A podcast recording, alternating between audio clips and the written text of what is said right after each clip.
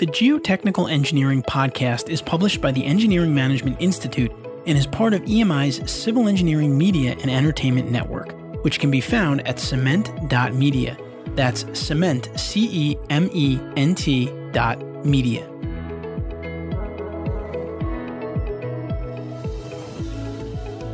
Hello, and welcome to another episode of the Geotechnical Engineering Podcast, a podcast focused on helping geotechnical engineers stay up to date with technical trends in the field.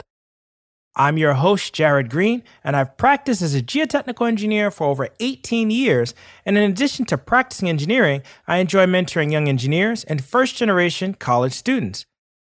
I've focused on helping to increase the number of pre college students that are interested in STEAM majors and fields. By STEAM, that's science, technology, engineering, art, and mathematics.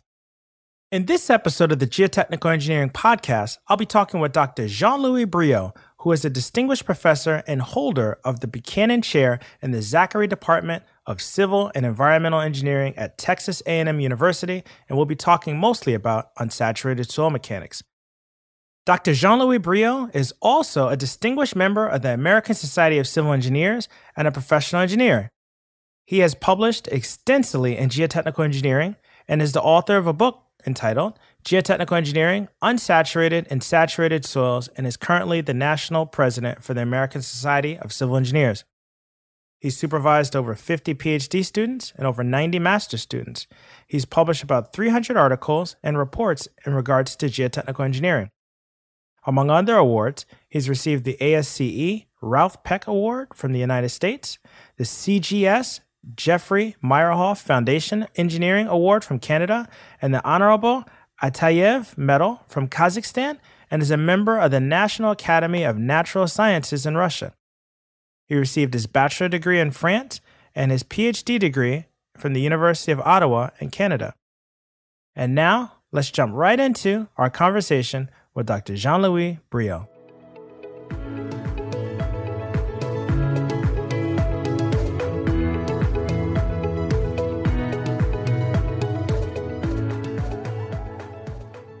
Welcome, Dr. Briaud, to the Geotechnical Engineering Podcast. Thank you for being on.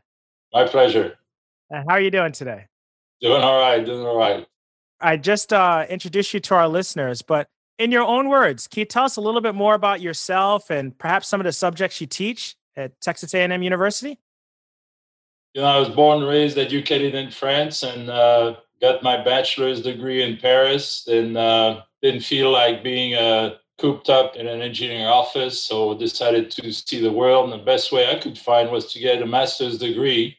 Went to Canada and uh, got uh, interested in teaching they said, well, you have to have a PhD. I said, okay, let's do that. So I got a PhD from the University of Ottawa. And it was a little bit cold in Canada. So I went uh, down to Texas 1978, and I've been here ever since. We got two children, Patrick and Natalie, and my wife, Janet, all of them wonderful. I play a fair amount of tennis. I try to play every day. I understand you're uh, a little active within ASCE as well, right? They put me as president of ASCE, and uh, at the same time, an honor, a challenge, and uh, a big responsibility. It's a one year appointment. You want to do a lot of things in one year, but uh, one year is relatively short. So the pressure is on, and uh, you're trying to throw all your energy into this one year to try to make a difference. And of course, you work with 150,000 members, 10,000 volunteers, 250 staff 18 board members. So it's a huge team. It's a pleasure to be driving the bus. I don't know how you can do all that, but I guess it ties back to just having a good team. Just one point at a time. That's the secret, you know, like in tennis. You can't uh, plan for too many things in advance. Uh, just concentrate on the next point. You know, I had to do my research to get ready to have this conversation. I mean, we've talked before in the past, but I learned some things. I learned that your plight to becoming a civil engineer had something to do with your father. Yes, uh, definitely. I did not choose civil engineering. My father told me, I shall be a civil engineer. And I said, Yes, sir. And then after that, when I left Paris and went to Canada, I was surprised that I would get a, a teaching assistantship. And I said, Wait a minute, you're going to be teaching me something And then you're going to give me some money in addition to this. They said, Yes. Oh, I said, This is fantastic. Where do I sign? And I said, By the way, what am I learning? They said, Geotechnical engineering. I said, What the heck is that? I did not choose civil engineering and I was bought into geotechnical engineering. That's that happened. But I've been enjoying it ever since. I can assure you that. Sounds very transactional, but in the end, it all made sense. Speaking of transaction, I understand that your love from tennis was somewhat, I won't say tied to the piano, but can you tell us a little bit about that? When I was a, a student, and uh, by the way, I was a terrible student. When I was uh, in Paris, I was not that interested in what I had to learn. I was much more interested in, you know, having fun with my friends and uh, discovering life. So I would play the piano in bars, and so I would uh, play uh, until like two, three o'clock in the morning. So you can imagine the eight o'clock classes were not my biggest priority, but it worked out in the end. I guess I turned out okay. You know? Well, it's good for our listeners that if they might have hit a class and they having some trouble figuring things out, it's good that it works out in the end if you're willing to work hard. It took me a while. And actually, once I got married, you know, I kind of settled down and I started to really get interested into geotechnical engineering. So it was a turning moment. So my wife Janet has had a very, very positive influence on me. And Professor, you're the author of a book, Geotechnical Engineering, Unsaturated and Saturated Soils. How can this book benefit geotechnical engineers as well as college students? It reminds me of a story. I'll share that with you. I have a, a colleague who worked a lot on the pile driving analysis, you know, for deep foundations. And I said, Lee, you need to write a book on this topic because you're so knowledgeable. He said, No, I don't have time. It's just, just fast and so on. I said, Lee, I will not let you die until you write that book. He said, Good, I'll never write it. So, anyway, back to my book. I felt that the world of unsaturated soils was developing, the knowledge was accumulating, and yet there was no reasonably simple book that was available so that undergraduate students and people that were not very familiar with this topic could grab and, and learn from it. So I, I decided to write it and got a lot of help from my PhD students. I was president of the International Society at the time. And uh, so there were a lot of weekends and uh, airplane flights where I was uh, working on the book. And it's really helpful for me to use it in my classroom because before I was saying, oh my goodness, I got to teach this lecture. I've got two hours to prepare. Where is this uh, graph? Where is this uh, classification? Where is this? Now it's all in the book. And I say, okay, page 23, figure 17, you know, and that's it. It simplified my life in teaching for sure. If somebody's not familiar with unsaturated soils, uh, some of our younger listeners, what can you tell them as far as overview?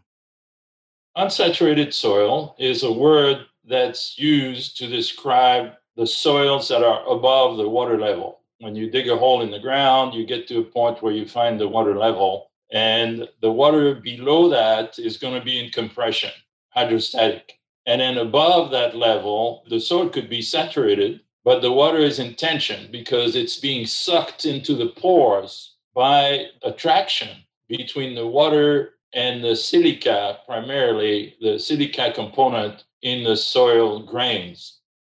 This uh, water tension can actually pull up that water to tremendous heights. And then you have another zone above this that is truly unsaturated, where uh, you know there's air that is in the pores as well as water. So the effect of this water tension in the soils that are above the water level increases the strength of these materials. The big issue is that's good news because you know when we build stuff on the ground, it's good to have something that's stronger. The problem is to make sure that this strength is there during the whole time, at least the whole year, you know, because in the winter it rains, the water level goes up, you could lose this water tension. And so the key question is can I count on it during the lifetime of the structure that I'm trying to design? So that's a big issue. For somebody that hasn't been exposed to this, I mean, you're stretching what it is you understand from soil mechanics standpoint, because a lot of times we focus a lot on saturated soil mechanics.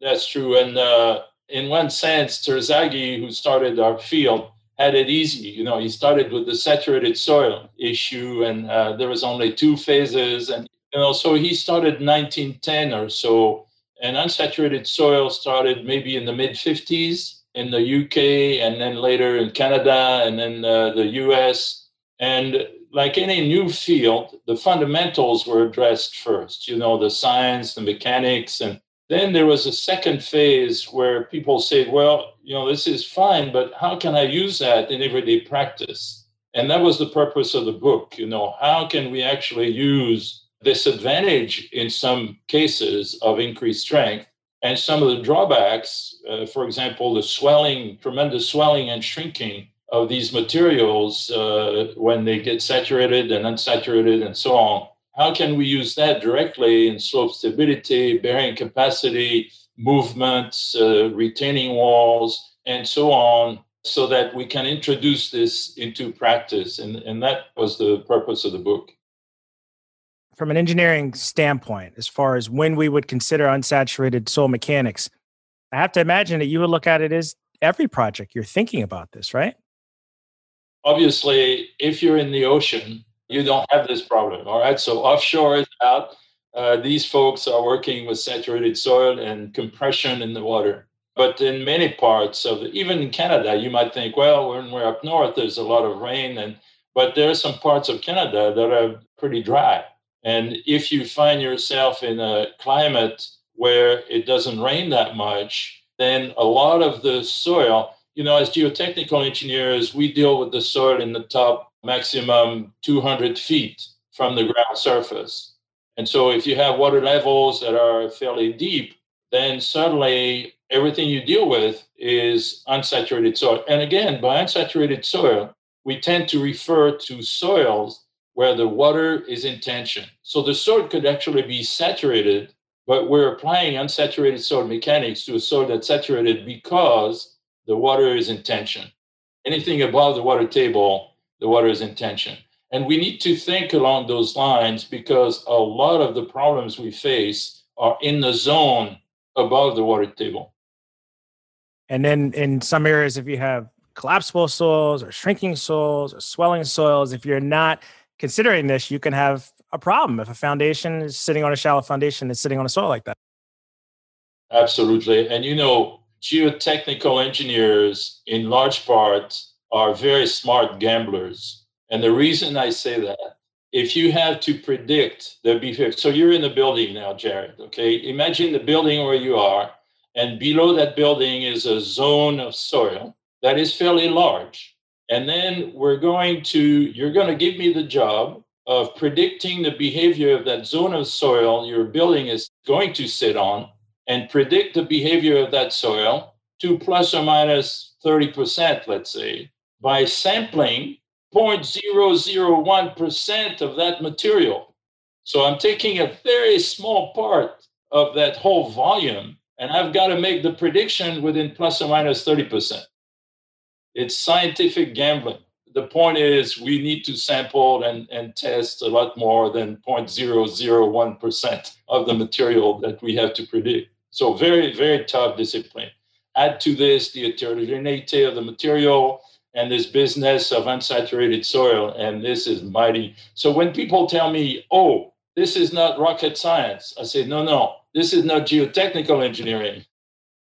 Well, it's amazing that to think of where we are now and listen to what you're saying. It sounds like there's a lot more opportunities for research to figure out how to solve these problems better.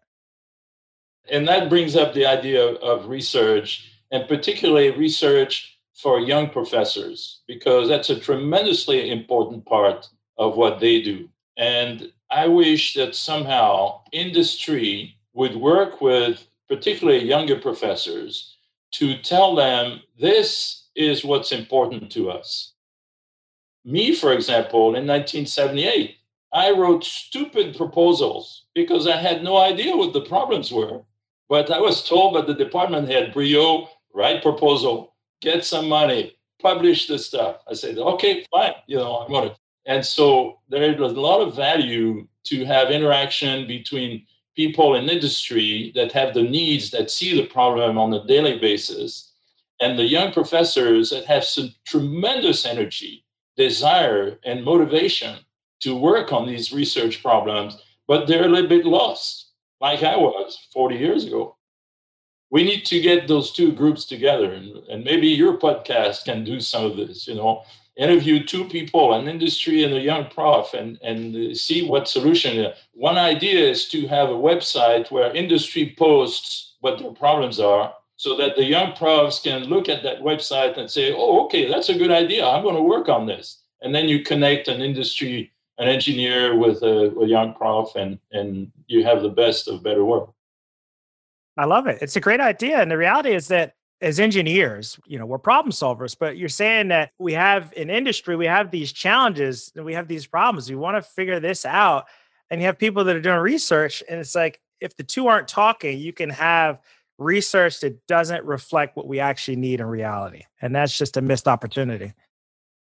That's so true. But at the same time, I don't want to minimize the idea and the, the whole side of research where people work on uh, weird ideas, you know, wild things. When you think of Nobel Prize winners, for example, they didn't really try to solve an industry problem. They just thought of stuff and in a way, they got lucky, you know, because it had a tremendous impact. But they worked on something, they were curious and they were very bright and they worked. And this thing ballooned and everybody was using it because it was the underlying basis for a lot of the solutions that we needed. So we don't want to minimize that part of the dreamers. We're weak on the side of interaction between industry and professors.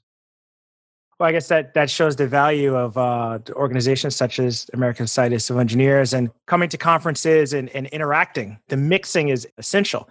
And it sounds as though uh, staying curious is going to be very important for what we do as geotechnical engineers, right? You look at the evolution of uh, humankind.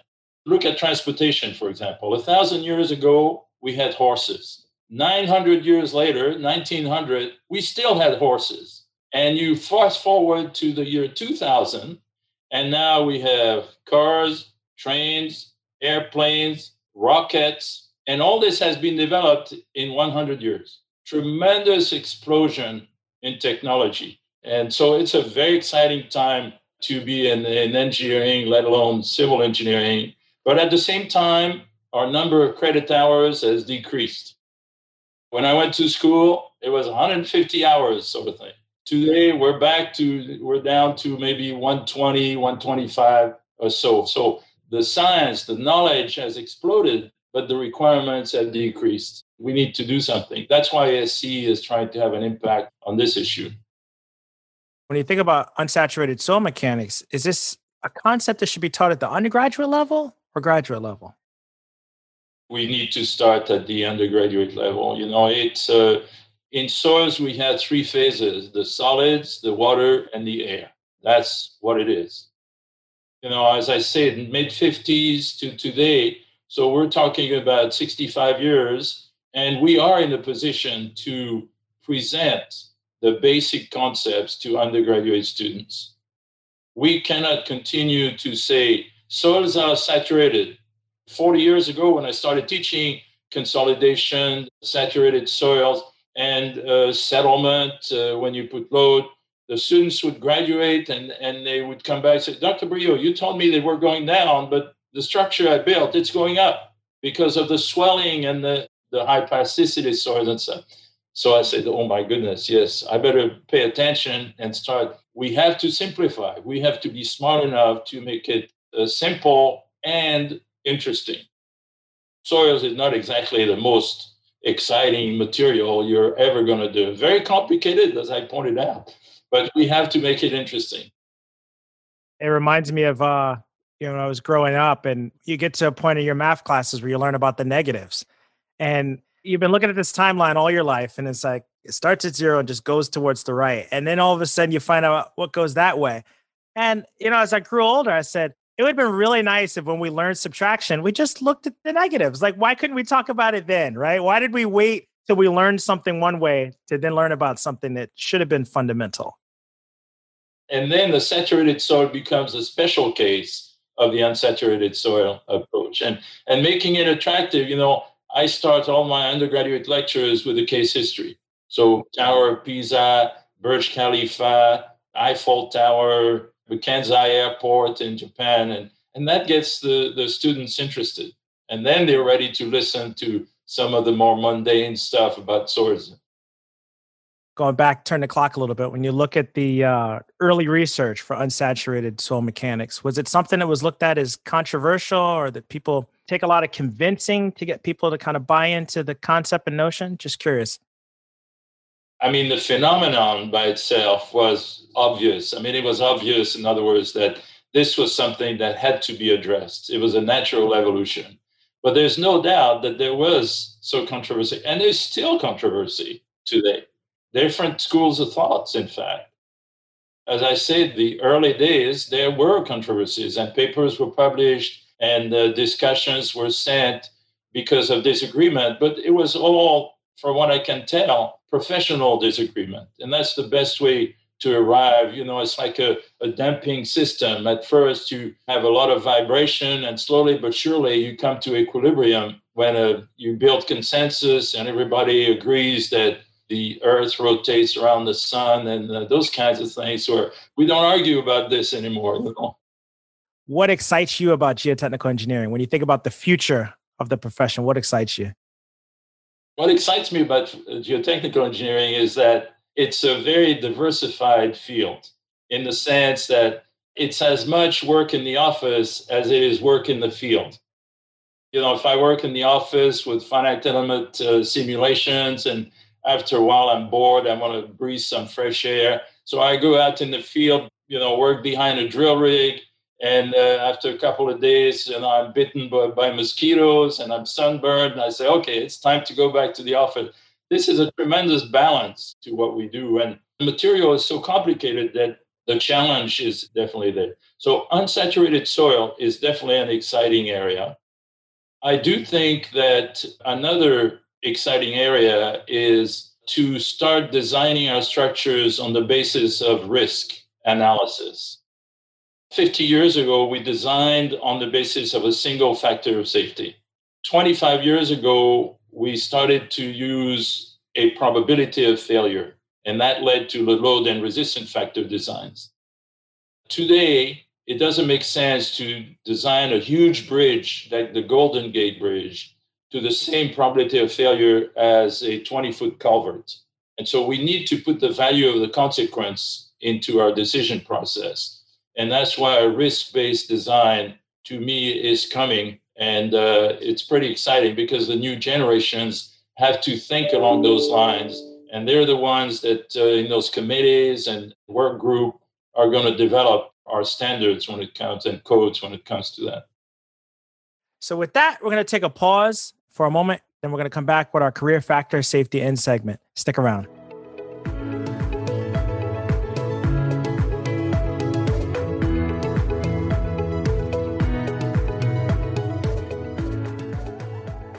Hello and welcome back. It's time for our Career Factor of Safety End segment. In geotechnical engineering, like many disciplines of engineering, it's important to incorporate a factor of safety into your design. But what about incorporating a factor of safety into your career? Today, of course, we're speaking with Dr. Briaud. You've had an already very successful career. And uh, when you look back at your career, what have you thought about your career from a standpoint of what it takes to be a good leader? Like, what did you do to give yourself a factor of safety in your career? It's an interesting uh, question. Uh, to me, the factor of safety that uh, I applied was diversification. And that's what I really enjoy about being a professor, because as a professor, you have several types of activities. You teach, you do research, you do service, and uh, you get involved with uh, organizations like ASCE or the International Society. And the fact that you have this diversification, if you're really bored with teaching, for example, your research and your service may actually pick up the slack. And if uh, you can't get any money in your research proposals, maybe the teaching is exciting, the young people that you deal with. So I would say my factor of safety would be diversification. In terms of leadership, I have a you know a set of rules of the 10 rules for a successful career that maybe I, I can uh, share with you. This is a little bit like a David Letterman type of thing, you know, the 10 rule. So you start with rule number 10. So, rule number 10, in my mind, and over the years, I've talked to different people, Clyde Baker and many others, and, and I've come up with those rules. So, rule number 10 choose the relentless pursuit of excellence as a way of life.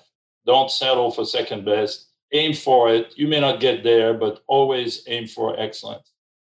Number nine, in fact, you mentioned it earlier be curious. It's amazing how much you learn by being curious. As a civil engineer, take the time to cross the street and go learn what the mechanical engineers are doing. You may come back to civil and look a lot smarter just because you cross the street.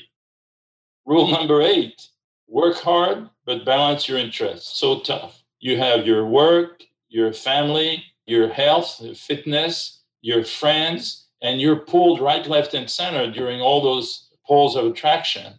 And uh, the best way to balance to me is when one starts to squeak, then it's time to adjust the others, sort of thing. Seven, make lots of friends. Public relations, very important. Six, look for solutions and not who is to blame. Leave the blaming part to the judge in the courtroom and, and stuff. Five, be firm in your decision, but fair and polite. Listen, and then once you have data, make your decision, be clear, be firm, and go forward. Four, treat others as you wish to be treated. I think that's pretty obvious. Three, communication is the best way to solve problems. I believe that talking with people is the best way to have a better understanding. Two, surround yourself with smart people if you're starting your company, for example, don't be afraid to hire people that are smarter than you are, because in the end, they're going to make you look good. And then rule number one in my mind is go after your dreams with vision and perseverance. If something is important to you, if you're dreaming about something, go for it. That'd be my few lessons for a good uh, career. Well, thank you so much for coming on and thank you for sharing all these great insights with us. I can imagine our listeners really, really are going to enjoy this. If our listeners wanted to reach out to you, what's the best way for them to find you? you email you want to share or social media outlet? So briaud at tamu.edu. Just Google my name and you'll find my email. I'll do my best to respond. Final comment. When I was young, I really cared about being successful. To me, it meant awards, recognition, publication, and stuff. And slowly, as I grew older, there was a transition in my goal, and now I wish to help people. That's what's become very helpful to me, very important to me. And so I don't mind having hundreds of emails. Uh, I'll take the time, may take a couple of weekends, but uh, briaud at tamu.edu. Everybody, welcome. Thank you so much for coming on. Thanks, Jerry. I hope you enjoyed the episode today. We would love to hear your feedback, comments, and or questions. Please feel free to go to geotechnicalengineeringpodcast.com where you'll find a summary of the key points discussed in today's episode, that being episode 20, as well as links to any of the resources, websites, or books mentioned during this episode. Until next time, we wish you the very best in all your geotechnical engineering endeavors. Peace. The Geotechnical Engineering Podcast is published by the Engineering Management Institute and is part of EMI's Civil Engineering Media and Entertainment Network. The opinions on the show are those of the host and guests, not their employers. For information on EMI's people and project management skills training programs for civil engineers, visit engineeringmanagementinstitute.org.